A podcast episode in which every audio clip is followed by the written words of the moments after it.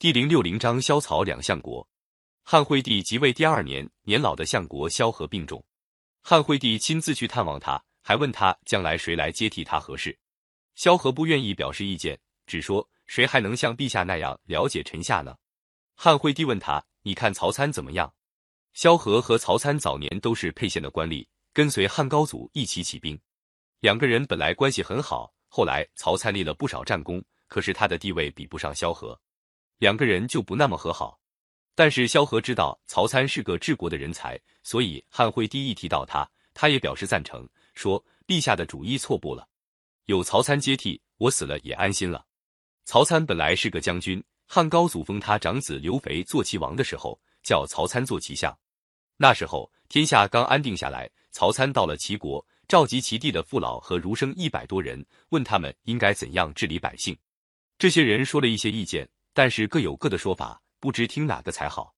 后来曹参打听到当地有一个挺有名望的隐士，叫盖公。曹参把他请了来，向他请教。这个盖公是相信黄老学说的，主张治理天下的人应该清静无为，让老百姓过安定的生活。依了盖公的话，尽可能不多去打扰百姓。他做了九年齐相，齐国所属的七十多座城都比较安定。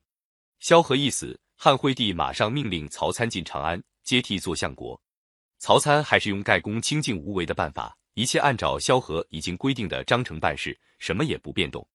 有些大臣看曹参这种无所作为的样子，有点着急，也有的去找他，想帮他出点主意。但是他们一到曹参家里，曹参就请他们一起喝酒。要是有人在他跟前提起朝廷大事，他总是把话岔开，弄得别人没法开口。最后客人喝得醉醺醺的回去，什么也没有说。汉惠帝看到曹相国这副样子，认为他是倚老卖老，瞧不起他，心里挺不踏实。曹参的儿子曹竹在皇宫里侍候惠帝，惠帝嘱咐他说：“你回家的时候，找个机会问问你父亲，高祖归了天，皇上那么年轻，国家大事全靠相国来主持，可您天天喝酒，不管事，这么下去。”怎么能够治理好天下呢？看你父亲怎么说。曹竹趁假期回家去的时候，就照惠帝的话一五一十跟曹参说了。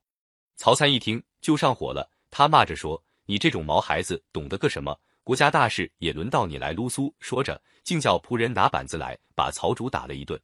曹竹莫名其妙的受了责打，非常委屈。回宫的时候，当然向汉惠帝诉说了。汉惠帝也感到很不高兴。第二天，曹参上朝的时候。惠帝就对他说：“曹竹跟你说的话是我叫他说的，你打他干什么？”曹参向惠帝请了罪，接着说：“请问陛下，您跟高祖比，哪一个更英明？”汉惠帝说：“那还用说，我怎么能比得上高皇帝？”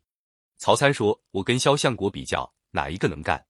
汉惠帝不禁微微一笑，说：“好像不如萧相国。”曹参说：“陛下说的话都对，陛下不如高皇帝，我又不如萧相国。”高皇帝和萧相国平定了天下，又给我们制定了一套规章，我们只要按照他们的规定照着办，不要失职就是了。汉惠帝这才有点明白过来。曹参用他的黄老学说，做了三年相国。由于那时候正在长期战争的动乱之后，百姓需要安定，他那套办法没有给百姓增加更多的负担，因此当时有人编了歌谣称赞萧何和曹参，历史上把这件事称为“萧规曹随”。